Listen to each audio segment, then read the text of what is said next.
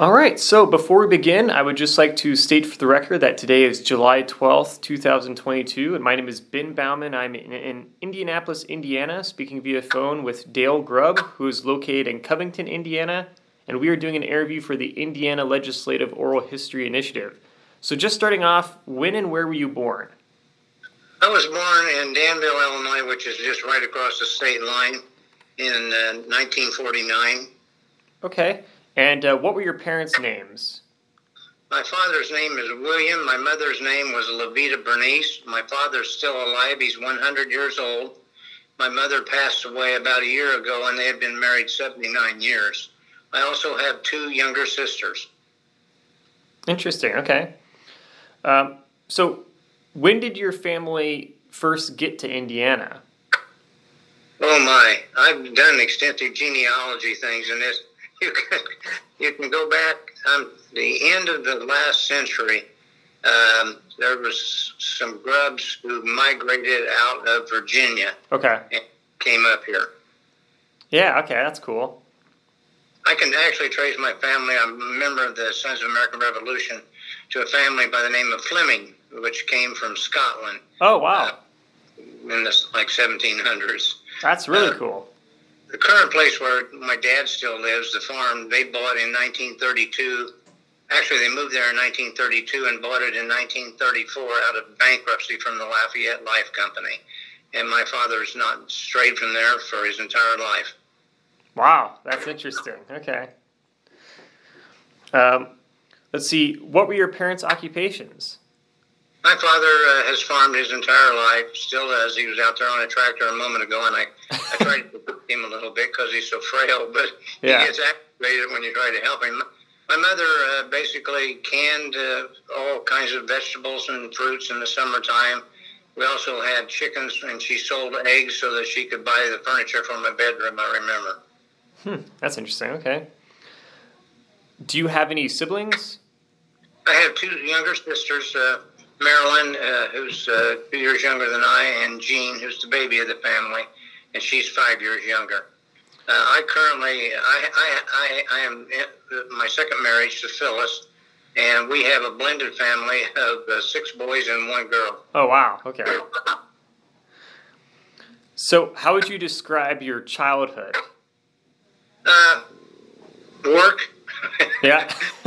you know, it, it just the way things are when other boys were sleeping in on Saturday mornings, my mom would have me up to help dad. So uh, it's always been, you know, something to do or something needs fixed. And uh, also, when I was in high school, I worked at the gas station once I became 15 years old, two nights a week and all day Saturday and every other Sunday. So, uh, and then during college, uh, I came home and worked for the city electric department for a couple of three years during that summer break. Hmm, okay. Um, who would you say was the most influential people in your childhood? Most influential people, my mother. yeah. Okay. I don't think I can go much. She's just heads above everybody else and what she expected and how she handled herself and the upbringing uh, that that she provided for us. Okay. What did you know about your family's political beliefs growing up? Uh, not much, except to tease Grandpa once in a while that you know go out there. He, he, my grandfather lived in town when Dad and Mom moved to the farm, and on occasion, I remember my mother said, "Go out there and wave your arm, trying to flag your grandpa down, tell him you're a Republican." That's about as political as it got, Al. I had no idea what that meant. That's funny. Okay. um, what schools did you attend growing up? Attended Covington High School, graduated in 1967. Uh, then Purdue University, graduated in 71 with a degree in Ag Econ. And uh, right after that period, of course, we were right in the middle of Vietnam. I was in the United States Air Force Reserve at Grissom from 71 to 79, and they trained me, listen to this, a dirt farmer, uh, as an operating room tech. oh, wow, okay. Jeez. Um, now, how did you view the state of Indiana? You know, growing up and going to college, did you kind of understand its sense of place in the country, or? Oh, you just you know, it's, if it's the only thing you know, it's what you think it ought to be. So yeah, uh, it wasn't really anything to you know to expand my world in there. Now later in life, I I love to travel, and I've been all the way from Hawaii to Bosnia. Oh wow! So, and Russia and etc. places. So I developed a, a strong desire to travel after I got older. But when we were young, I remember one trip in 1958. Dad had bought a brand new uh, Mercury Marquis, and we took a trip to Colorado, and that was the longest trip I ever seen and remember in my life. But basically, I think we made one trip back to Virginia to visit some relatives, but that's a distant memory to me. Yeah. Okay. Were you involved in any extracurricular activities in college? Uh, in college, I think the only thing I would uh, would bring up is Purdue holds what's called MACP, which is a mock political convention, and things were pretty excitable during those days as far as you know the world dynamics with Vietnam. Uh, one of the things that was certainly underlining all the time was that I was 18, I couldn't vote, couldn't drink a beer, but I could get killed. Yeah. And, and that became a pretty strong influence, I think, on many people my, in my age bracket. Sure, I bet. Yeah. So, did you start to develop like a, a, political identity then in college? Well, I, you know, that kind of struck me as wrong. So, you know, to the degree you're able to in a situation like this, uh, the local county Democrat chairman had a precinct committeeman who was over 80 retiring, and he asked me if I'd be interested. So, you know, I didn't think I had anything to lose. So I tackled it, and that was the first election I had ever won was for precinct committeeman in uh, 1968, I believe it was. Yeah. Okay. So a pretty non-political, you know, area to be from. Sure, sure. So, describe then your your employment history um, after you got out of the military.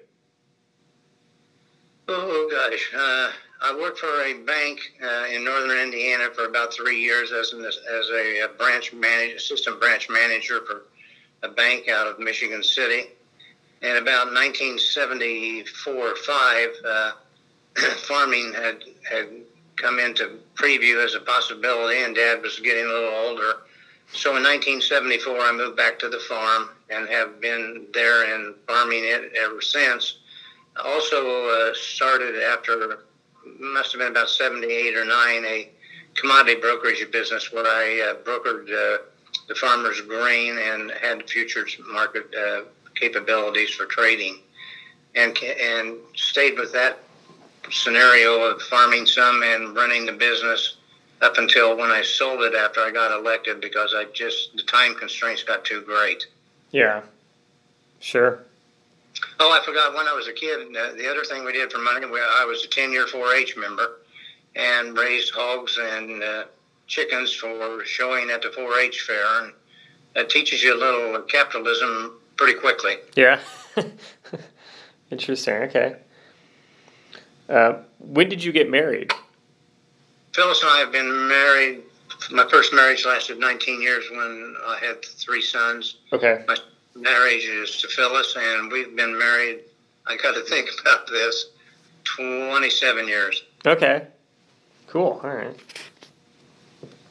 She's retired uh, VA uh, hospital in Danville as a uh, purchasing agent. Oh, okay.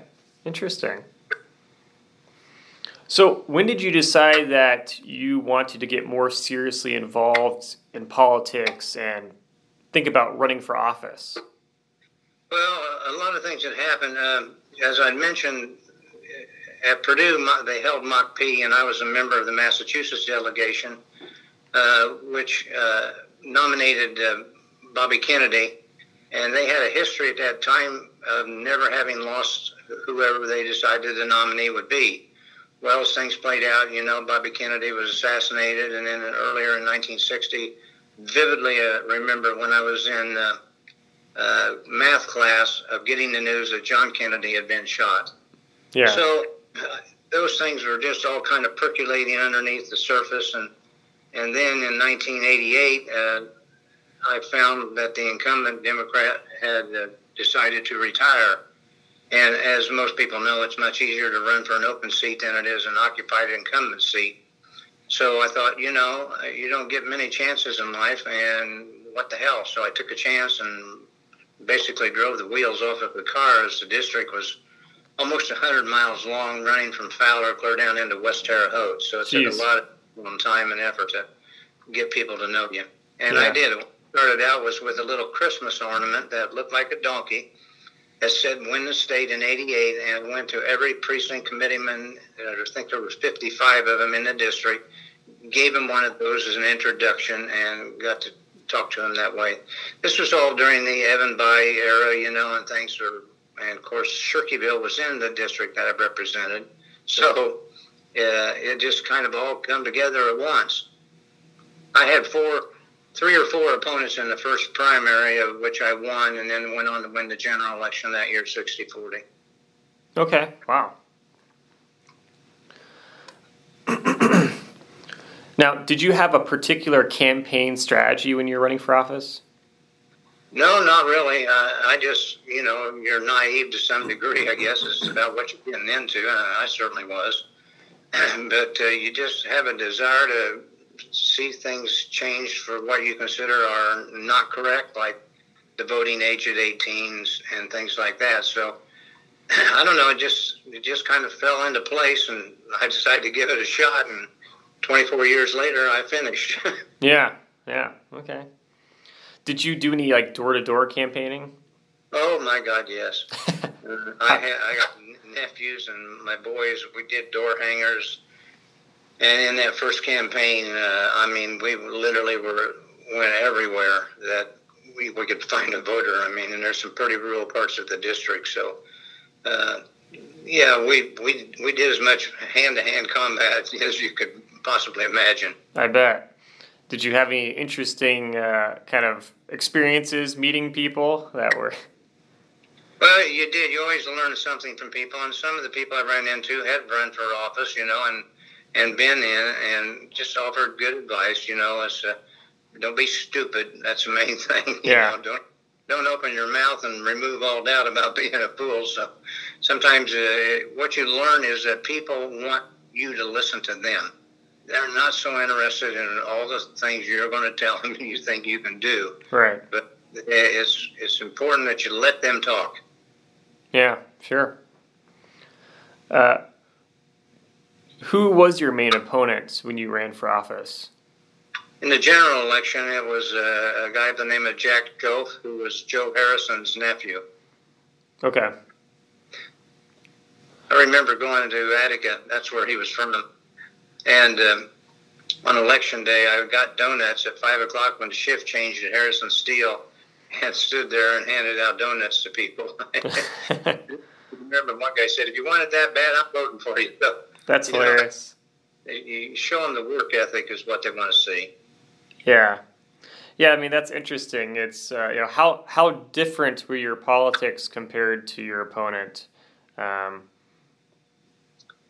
oh, I don't know. Uh, I'm I I don't know. I don't know how to answer that very well. I, I would imagine that his philosophies were a straight party line almost, and I think I'm probably a little bit more of a moderate uh, okay personality. I, uh, I'm, uh, Rex Early once said it's a thin pancake that doesn't have two sides, and I thought that was pretty insightful, you know. And and over time, you learn after I was in and served a while that some of the ideas you hold are not always right, and you need to be flexible enough to change or make an adjustment when you see that you you're you erred or you've learned something new that changes your mind. Yeah, sure. Unfortunately, we're in a situation today, particularly nationally, where it just seems like it's straight party line votes all the time, and I I don't know why people feel just because someone has an opposing view that they're the, your enemy. Yeah, because that's not the way it should be, and uh, I hope to pray to God that it does flip back to where you know we get a more civil situation. The problem is gerrymandering, and that's particularly evident right now with what's going on in D.C. with some of these things. Uh, it's wrong, okay, and trust me, I know because I helped draw a couple of my own maps. I wanted to make sure Sure. You know, I knew where the votes were more than likely to vote for me.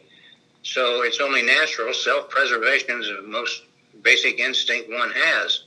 But it's not right. Uh, it leads to minority rule, which leads to unrest. And uh, unless the U.S. Congress, and I don't think they're inclined to at the moment or couldn't get the votes to do away with gerrymandering, it's just not right. Yeah, that's, yeah. It's definitely some concerning things going on that seem to have no end in sight at the moment, I guess. So, pretty toxic time in politics. It is. I, I don't know why anybody would want to participate in that kind of situation. I, it makes me sick sometimes to see that, you know how people treat each other. Sure, I bet. Yeah. I had a wonderful career. If you want me to just expand a little bit sure. on some key legislation that I dealt with, one of them I'm most proud of was the expansion of the organ donor programs in Indiana. And on your driver's license, you get a little dot there. It says you're willing to be a, a donor. I thought that was important with as many grandkids as I had. yeah. Uh, the railroads abandoned property along um, my father's farm and everyone else, and there was a scam going on by a company who was actually selling quitclaim deeds to farmers, uh, which means they simply were transferring whatever interests they had. Well, some of them were rental agreements, and some of them were outright sales. So we cleaned that statue up so that there wasn't much, you know, no more ripoffs going on. I worked extensively, though not with a lot of success, on the renewable energy uh, items. Uh, also, one thing that I'm most proud of is the case review board for the Indiana High School Athletic Association.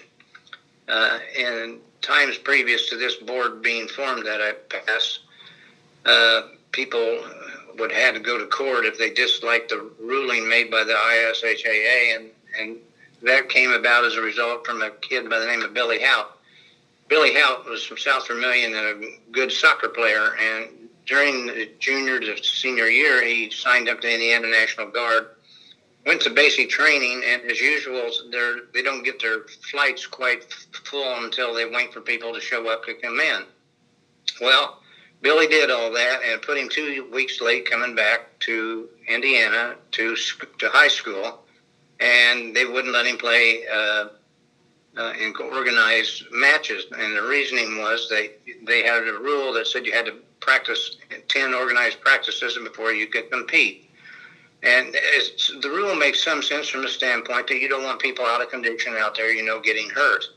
Well, you know, Billy's kind of an exception. Hell, he just got out of basic training. I've been through basic training. I know he was in better shape than most anyone else. They were totally inflexible on it. Hmm. And if wanted to challenge it or South Vermillion wanted to challenge it, they would have had to go into court and spend a lot of money. We set the review panel up, and I think it's been pretty calm since then, and I think it's helped a lot of students. That's that's uh, one of them I consider pretty important. Uh, I tell you an interesting. The first one I ever passed had to do with mollusk. Uh, I'm right here on the Wabash River, and did a lot on that river when I was growing up, and the the mussels that I'm talking about, you know, they're, they're quite an interesting life cycle. The uh, gametes from a mussel attach to a specific fish fin for nourishment and then drop off at a certain place. Well, the the price of mussel shells got so high that they were scuba diving for them. And uh, I passed legislation that put a stop to the harvesting for a while. Wow. Uh, so that they could, uh, you know, reinvigorate the population. Just something crazy. but one of those things you remember. Yeah, that's that's all very interesting. Okay.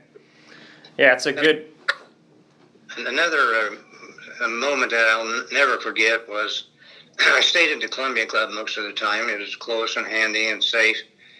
And uh, one night, you know, we were sitting around talking and just having a, a, little drink or something, and I get a call from Chris Bailey, who was the head of the Indiana State Department of Health. And uh, I was shocked to get a phone call. I just surprised me that he would be calling me, you know, at the club. And his first words were, "We've got a um, we've got a death angel situation," which I just kind of rocked me back to which my question was, well, you know, has what's happened? One or two people died, and I said, well, how many? And he indicated, we don't know, but we think over 20. This was the case of Vermillion Hospital where uh, Orville Lynn Majors, who's now I think deceased or died, I think, while in prison. uh, took it upon himself to terminate people's lives. And well, I'll never forget that moment as long as I live. Wow. Yikes. Yeah. Um, geez, okay. Yeah. Am I taking you on a tangent? You don't want to go on here? no, you're totally fine. You're totally fine. Yeah. No, I mean, the more information that you have to share, the better, since it's you know oral history. So it's about getting you know everything that you remember. So. I'm happy to do that. Um, let's see. Thinking back a little bit to uh, uh, your first election, what did you think of the election process? Did it seem pretty straightforward, or was it confusing, or? No, I think it seemed pretty simple in those days. I mean, you, you didn't have, of course, near the mechanical voting. It was mainly paper ballots. Yeah. And what machines they did have was pretty simple to use. So I did not find it alarming at all. It looked, looked secure to me, and and the way it had been done for a long, long time. So I, I had no problem with that. Yeah. Okay. What was your uh, reaction when you found out that you won the election? Uh, amazed. I mean, it had been. I started campaigning on Thanksgiving the year earlier, so it had been a long, drawn out affair and you're just almost in shock, okay? And and I won that election, I think 60-40, so it wasn't too close, but it it it, it sets you back, and all of a sudden now you go, okay, I caught the car. What do I do with it? yeah, sure, yeah, I bet.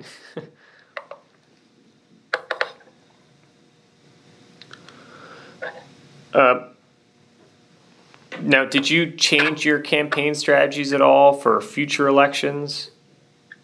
Uh, no. Okay. Not real. I have I have some tapes of you know commercials and things that I had ran, but other than that, no. Okay. What were you thinking when you walked into the state house for your first day in office? I was stricken would be the best word for it to think that a kid from Fountain County Farm could actually end up in position to where you could make a difference sometime. I felt a lot of responsibility. Uh, trying to make sure I didn't do anything to embarrass anybody was number one, and learning the players is number two. In those days, longevity of a member was greater than what it is today, where it's two or four now. Uh, there are a lot of people have been there 20, 30 years, and I had a lot to learn from them. So uh, I just kind of played it by ear and tried to introduce myself to people and talk to them and understand where they were coming from if it was an issue of some contention. Okay, sure. Another, another time was extremely interesting to me uh, was a trip to Bosnia I made with Indiana employers and the Indiana National Guard. And uh, you get a real different perspective on the world when you go to a country like Bosnia, which had been under tremendous pressure uh, with the fighting between Croatia and Bosnia Herzegovina. Uh, I mean, the standard of living was just you know so much lower than what we have. Yeah. Yeah, it was really quite fascinating. I, if I remember right, Maggie Kernan was with us, and whenever we would go uh, to see something, here's the black SUVs with the M16s at the corners blocking the traffic, so you really get a different perspective. And the big deal there was that there had been a slaughter uh, in 1995 in a little town called Srebrenica. Right. And they had, uh, the, the Serbs had shot, I think, I don't know the exact number, but it was up in the thousands of people. And the graves Uh, were young enough that the dirt had not been rained down, you know, pat. It was still chunky. Yeah. You really get a different perspective on what's going on in the rest of the world. Yeah, that's yeah, that's pretty crazy. Dick Lugar uh, was on the ground there too, as he was headed. You know, I want, I want to go. I want to say this. You know, where's the Dick Lugars, the Birch the, the Bob Gartons, the Lee Hamiltons? My God, those people were statesmen and Senator Lugar was on the ground when we landed at Eagle Base in Bosnia, and he was he stopped there on his way to go on to I think it was Belarus, where he was working on nuclear uh, uh, reduction. Uh, you know, trying to get rid of the nuclear weapons or get them down to size. I mean, why do we need 2,600 times the firepower to destroy the entire Earth? And I applauded Lugar. I, I did a resolution for him long before that trip uh, congratulating him and thanking him for that. And I asked him who he wanted on there from the Democrat side of the aisle, and it was his comeback was Barack Obama. So that, that's just a little sidebar. Yeah. So, how did you learn the ins and outs of politics in Indiana? I think watching people like I just mentioned, Dick Lugar, Birch Bayh, Bob Garton, Lee Hamilton, uh, watching those people and how they conducted and, and themselves and their demeanor and their rhetoric, I, I think taught me as much as anything. Yeah. Sure. How did you uh, know the needs and wants of your constituents? I'm sorry, I didn't understand, Ben. Uh, how, how did you know the needs and wants of your constituents? Well, I, you know, you do surveys all the time, but, you know, I still uh, stopped at the local coffee shop and had breakfast and before I go to the farm, even when we weren't in session. And they're not bashful about telling you what they think. But one of them, uh, I remember a comment one of them made after I got elected caucus chairman in '94. Uh, he said, uh, I'd never heard this before. He said, "Well, it looks like it." it he, he, he said, "It looks like you're licking salt with the big cows."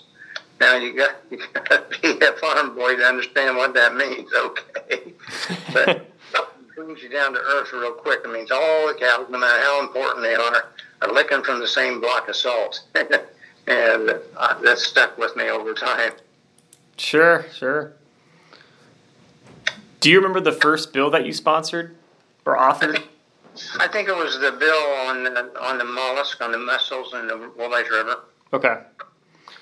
Uh, how complex was it to get a bill passed in the General Assembly? That one was pretty easy. When I got into some of the things later on, like renewable energy, then it gets pretty tough because now you've got major stakeholders get involved. Where, you know, there wasn't any of those kind of people about the uh, mussels. yeah, yeah, makes sense. Uh, how often did you work with the other party to get legislation done?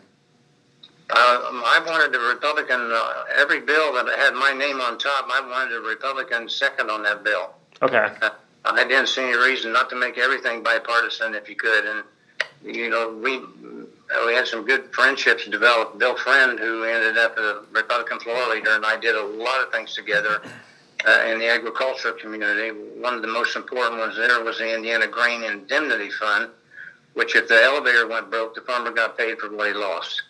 Yeah. Okay.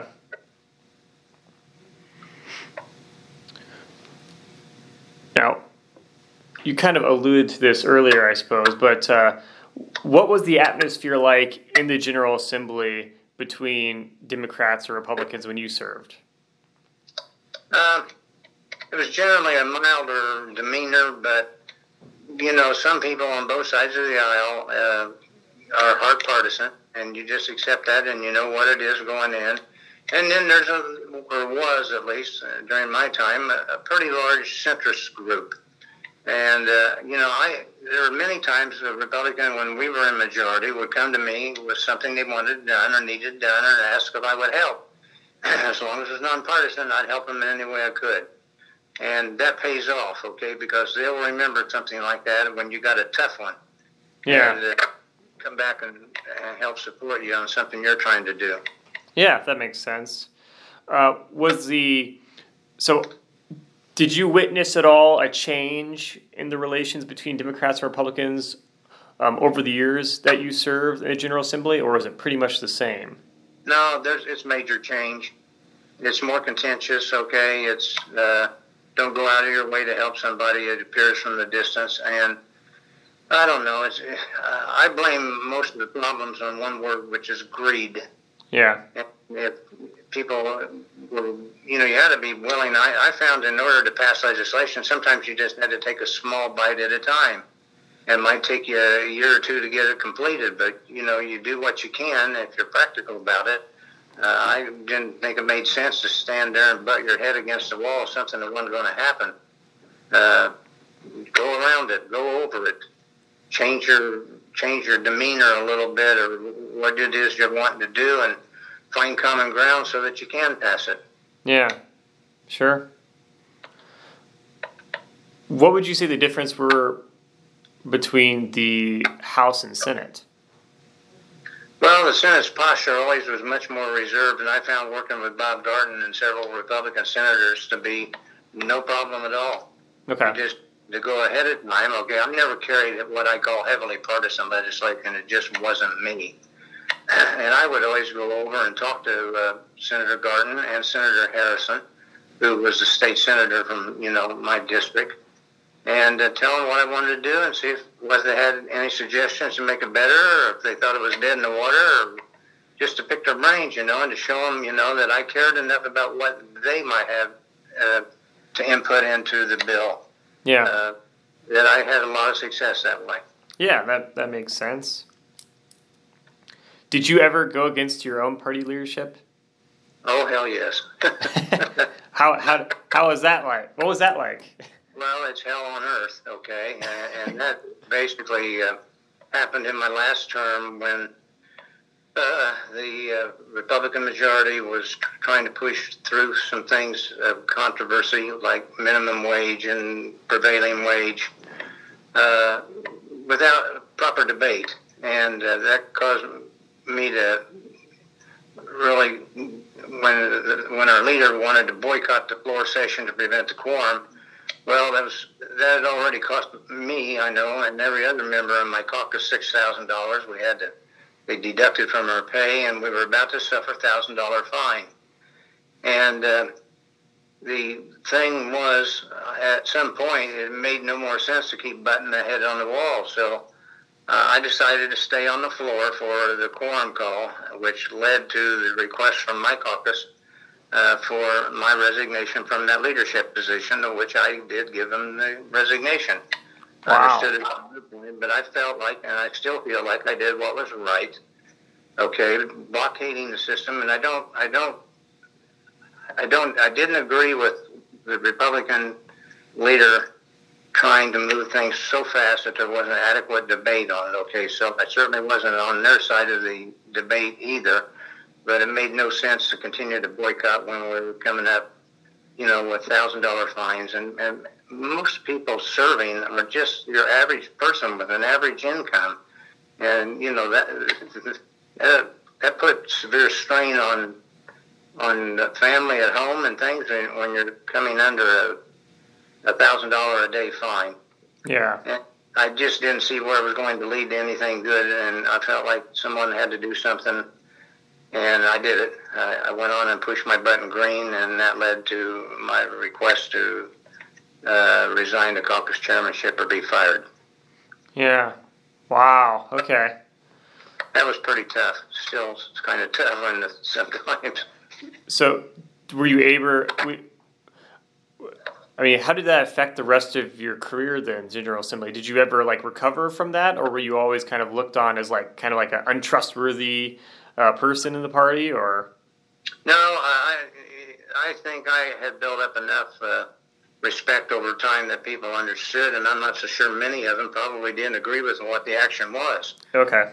To find the courage to do that. Now I was in my last term. Okay, I knew I wasn't running again already, so uh, didn't come into play for me.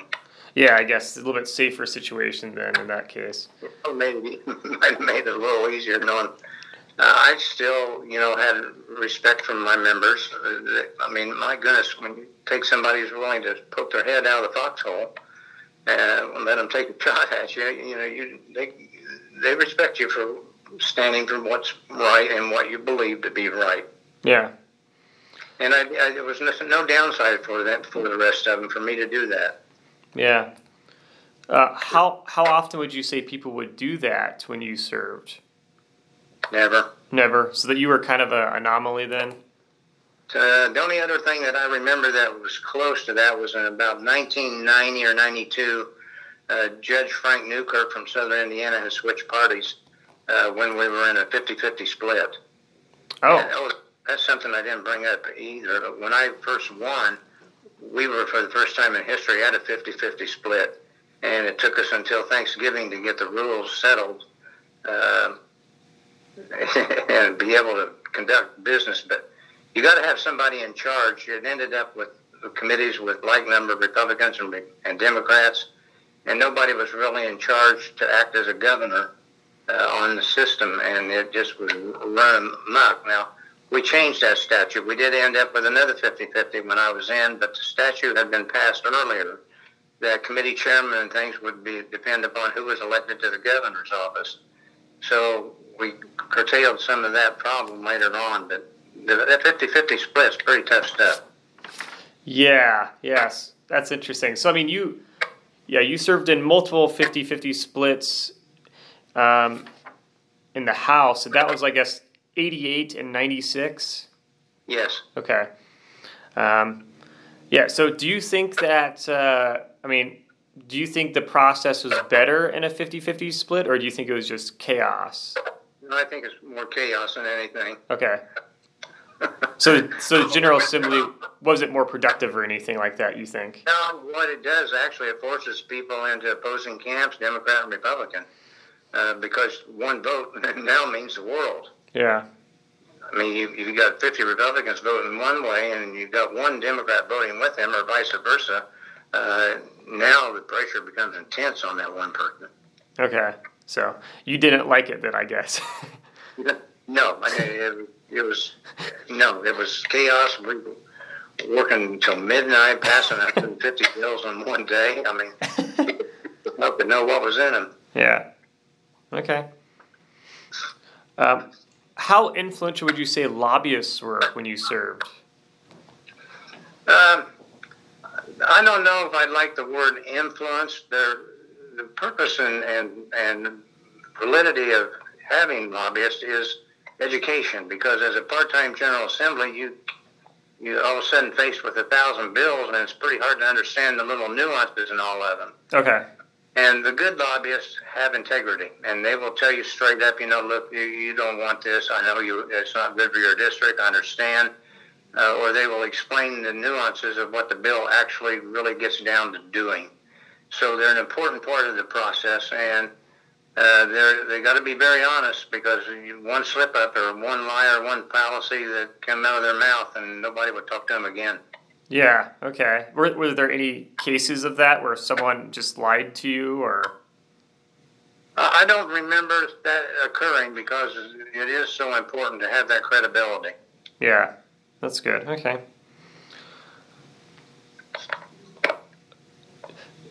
Do you think, uh, like, h- how influential would you say, like, campaign donations or gifts were to politicians when you served? Do you think it impacted people or it didn't have any impact? No, it does. Uh, you're, you're cognizant. I mean, it takes money to run campaigns, unfortunately. And I think my first election, I spent forty thousand uh, dollars, and part of that was my money uh, from my IRA account. Uh, but now it's gotten to where you know you're looking at a half million or maybe a million dollars to run for a state senate seat. And the best thing that could happen would be public financing, but there's no support there for it. Uh, unfortunately, I think that uh, people, I, I just, I mean, it, it just doesn't, uh, it just doesn't smell right when you see a campaign contribution of multi uh, thousands of dollars at the very least. Okay, and that's why public financing could improve that scenario, but I don't know of any legislator that's ever been bought by a campaign contribution. Generally, the contributions follow people and who already hold the stance or position that that lobbyist is concerned about. Yeah. Okay. What would you say were the most controversial legislative issues when you served? Uh, certainly the social issues, you know, rank up and on top. There wasn't a lot, but there was a few of those. Um, let me think. The, the prevailing wage, uh, minimum wage, the labor issues, okay, are things that always got pretty partisan, although there would generally be three or four people from either side of the aisle that would cross over on some of those votes. But they were always pretty intense. Okay. Uh, what do you remember being the most complex piece of legislation that you worked on? So the, some of the renewable, renewable energy items are, are pretty complex. and uh, I mean, you, when you start talking about okay, who's who's going to be the winner or loser? What's the long long term ramification to the constituency as far as having electricity there when they flip the switch? Yeah. Uh, at a reasonable price. Those are pretty complex items that you get into. It doesn't turn out to be quite as simple as what you think it's going to be. Yeah, makes sense. That's the one that comes to my mind right off the top. But uh, now, doing some like uh, research and going through some of the newspaper articles when you served, I saw there's a, like a few uh, topics that kept popping up um, at the time. Um, do you remember the debates regarding daylight savings time? Oh my God, yeah. Oh my God, I about forgot it. it. This is an extremely important issue and one that I got elected several times just on that issue. Oh wow. Here's the problem. Indiana is in a peculiar position right here on the division between the central and the eastern time zone.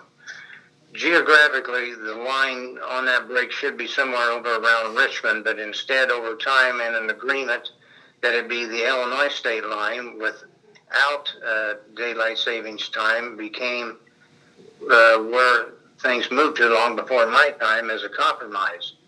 well, as you have seen from those articles, DST came up in a big way again, and nobody wanted to. No, the Bills Arthurs would not concede to uh, conceding to it. That said, we, if we were moved to the Central Time Zone, uh, daylight savings time ought to be adopted, and I could have supported that position.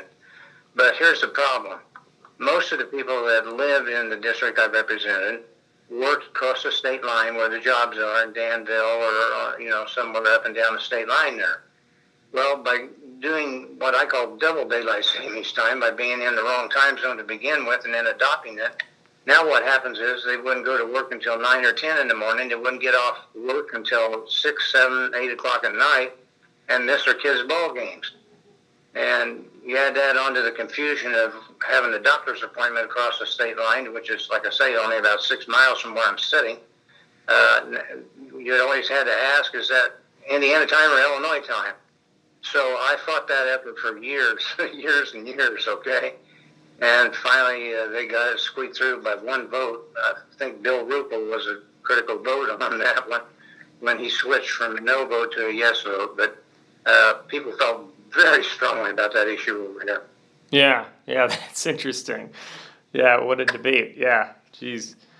Um, what about the uh, right to work walkout? Do you remember that?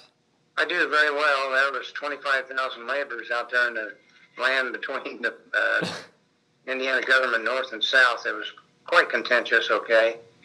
Uh, I never felt th- those debates really got the justice that they deserved because, I mean, look, you could take, you could have a billion more jobs out here if you want to drop minimum wage down to a dollar.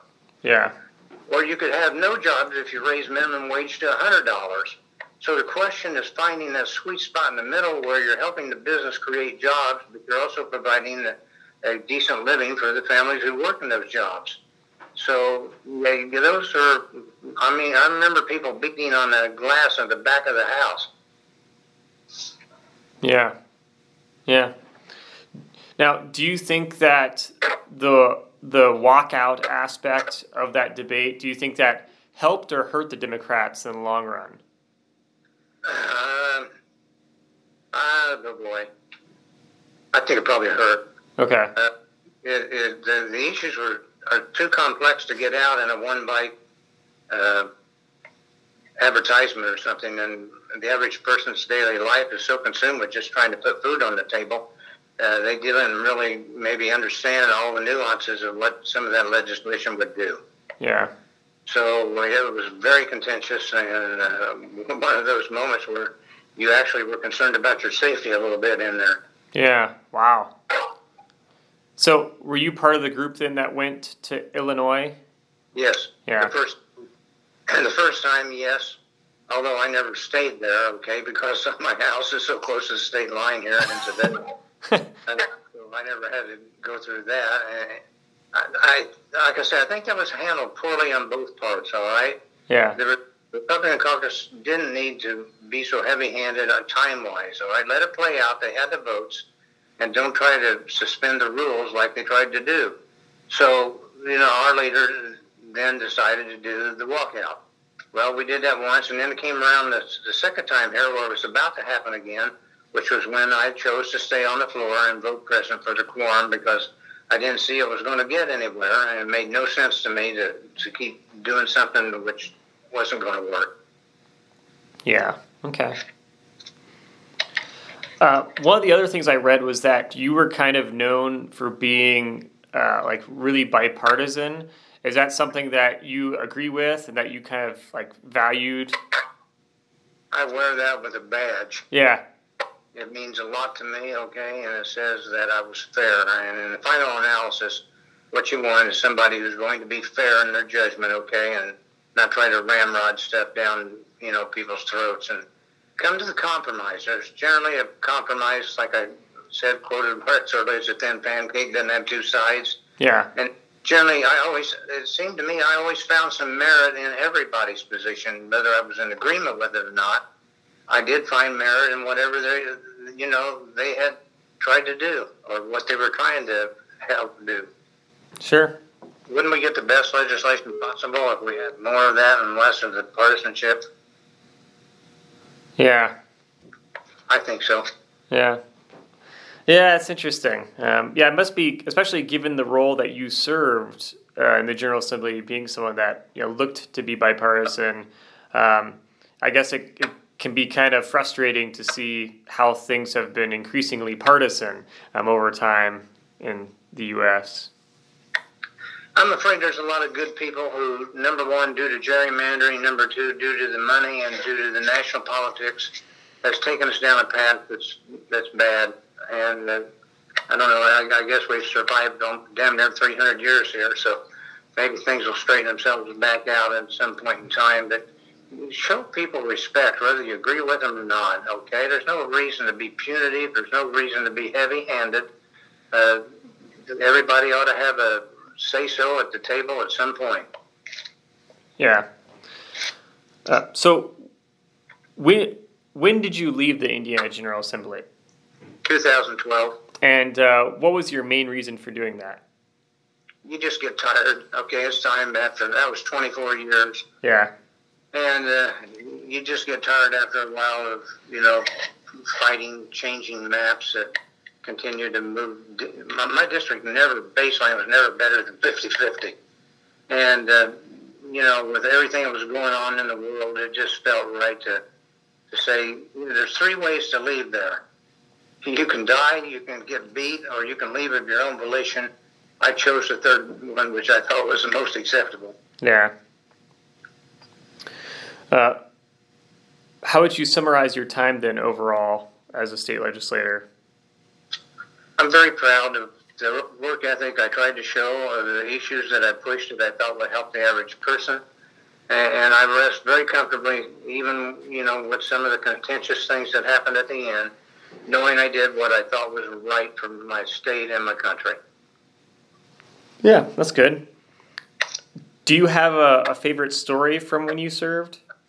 I think uh, I think I probably relate most of those favorite stories. I mean, sounds good. Yeah, it's very intellectually stimulating. Okay, to know what the rules are and have something you're trying to do and know how to how to work it so that you can accomplish that. And so there's there's some satisfaction in, in thinking you've really figured out how to how to do things.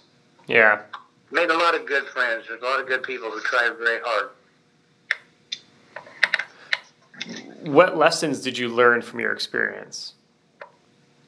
Uh, patience and give give give give an opposition viewpoint an opportunity to make their case to you.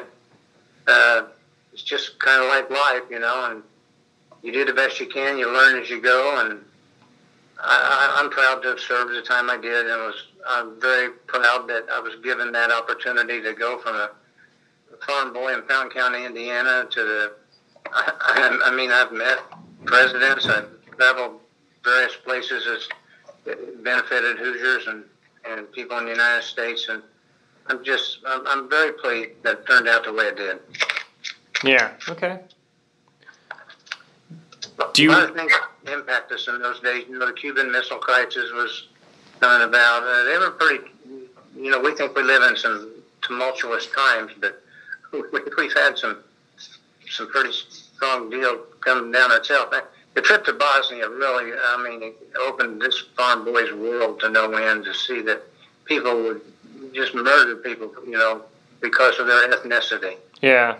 And it just makes you sick to, to actually be there and see graves of people who went through that and think about the sacrifices they made trying to do what they thought was right. Yeah, yeah, definitely. Uh, yeah, it teaches you a lot about life, I suppose, and um, it sure does. yeah. Do you have any regrets uh, from your time as a legislator? Uh, ben, you know, honestly, I, I don't want to. I don't want to sound uppity or anything, but I don't think I do. Okay. I'm, no, that's sure fine. I, am sure I made some mistakes. Now, you got you got to be uh, you got to be a little bit of a uh, value. I, I don't know how to say it. You, you've got to have you got to have some ego to run to begin with. Okay? Yeah, true. Yeah. and you need a lot more. You keep going at it another eleven times. So yeah, uh, I always try to hold that under check. Yeah. It wasn't about me. It was about the people I represented. Makes sense. What was your proudest moment as a legislator? The proudest moment. I think passing some of that organ donor legislation, which I believe made an absolute difference in some people's lives right now, and uh, the Indiana High School Athletic uh, Association review panel are two things that I, I, on occasion I see something happen and I think that happened because I helped make it happen. Yeah. Let's see. What advice would you give to future legislators or even current legislators? Be humble. Do your homework. Understand that you can have a difference of opinion without being an enemy or or, uh, or trying to hurt someone else's chances in some crazy way in a campaign. The line. I'm so disappointed that there's no more liability for uh, false campaign literature. I mean, some of the things that was sent out against me, and I'm not just talking about me because it happens to everyone, was just blatant lies. And uh, those hurt, okay? If you've got any self pride at all, it, it hurts when something comes out that, you know, I mean, you know, one of the pieces insinuated I'd voted for, for to protect child molesters. Yikes. You, you got to be kidding. I mean, I, I've got copies of these. You can see one of them had a uh, that front cover on that piece had a bloody switchblade knife dangling from an arm. That was they sent about ten or twelve of those, and, and those hurt. They do because you know they're totally false, and you just pray to God nobody listens or believes them. Yeah, I mean that's an interesting thing because you know uh, being someone who served in the General Assembly and your experience. Uh, you know, dealing with the law on a regular basis. To what extent are people allowed to just you know make up stuff about people without uh, you know getting in trouble for that. Well, it seems to be the case. it's it seems like I'm surprised sometimes that there's like there can be no like defamation lawsuits or something against.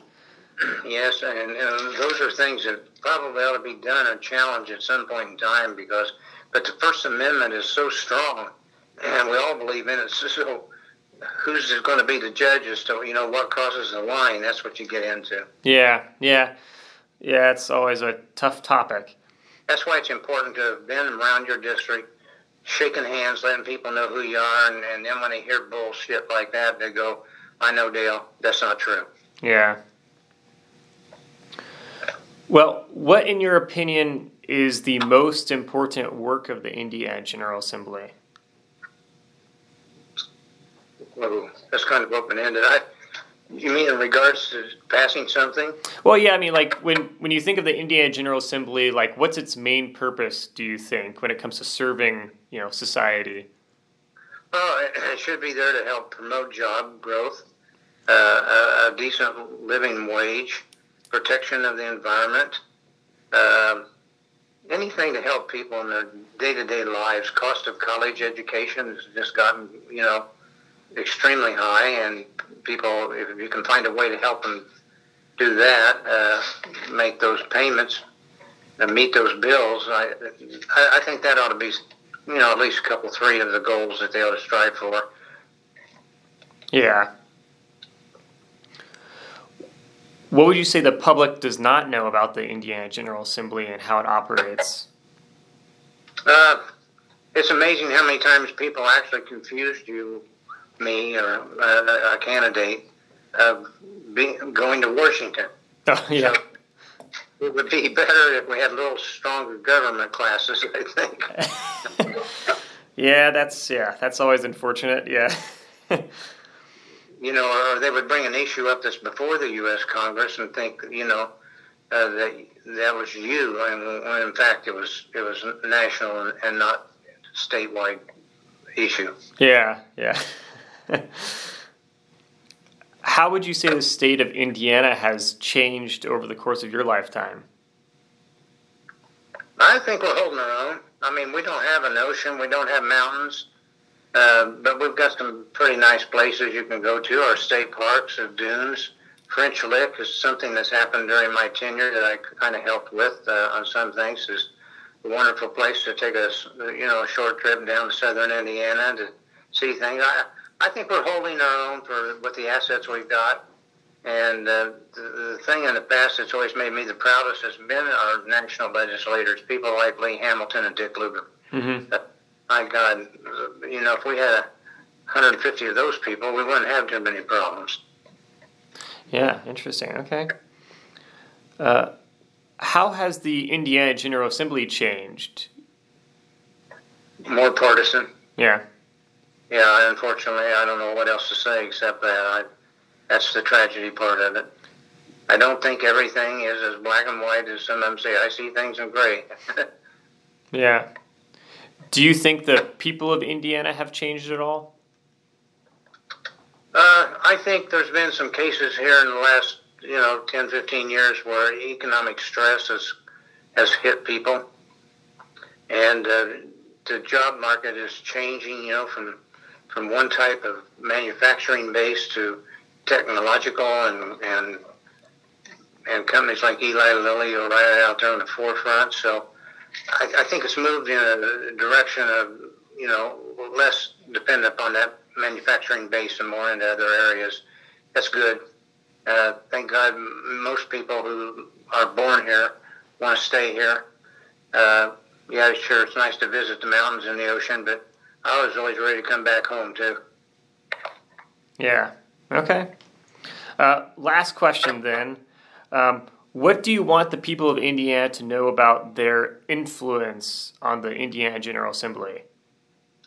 You can make a difference, okay? Let me tell you, if I got 10 or 12 phone calls on an issue, I started paying attention to it.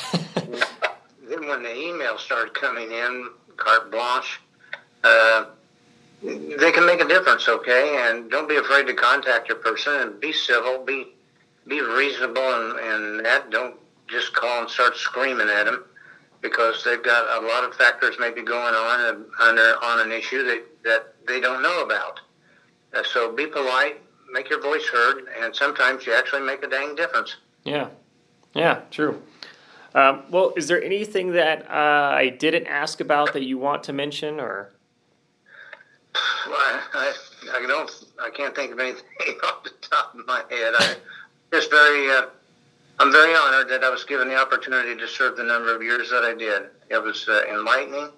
Uh, I hope that I made a difference in more than one life and did not waste my time or my constituents' time. Thank. I want to thank them very much for the opportunity to, to do what I've done. Yeah, absolutely. Um, well, thank you so much then for uh, taking the time to do this. I really appreciate it. You're welcome, Ben. I wish you all luck in the world, and I hope someday somebody finds use for the words. yeah, sounds good. All right, thank you so much.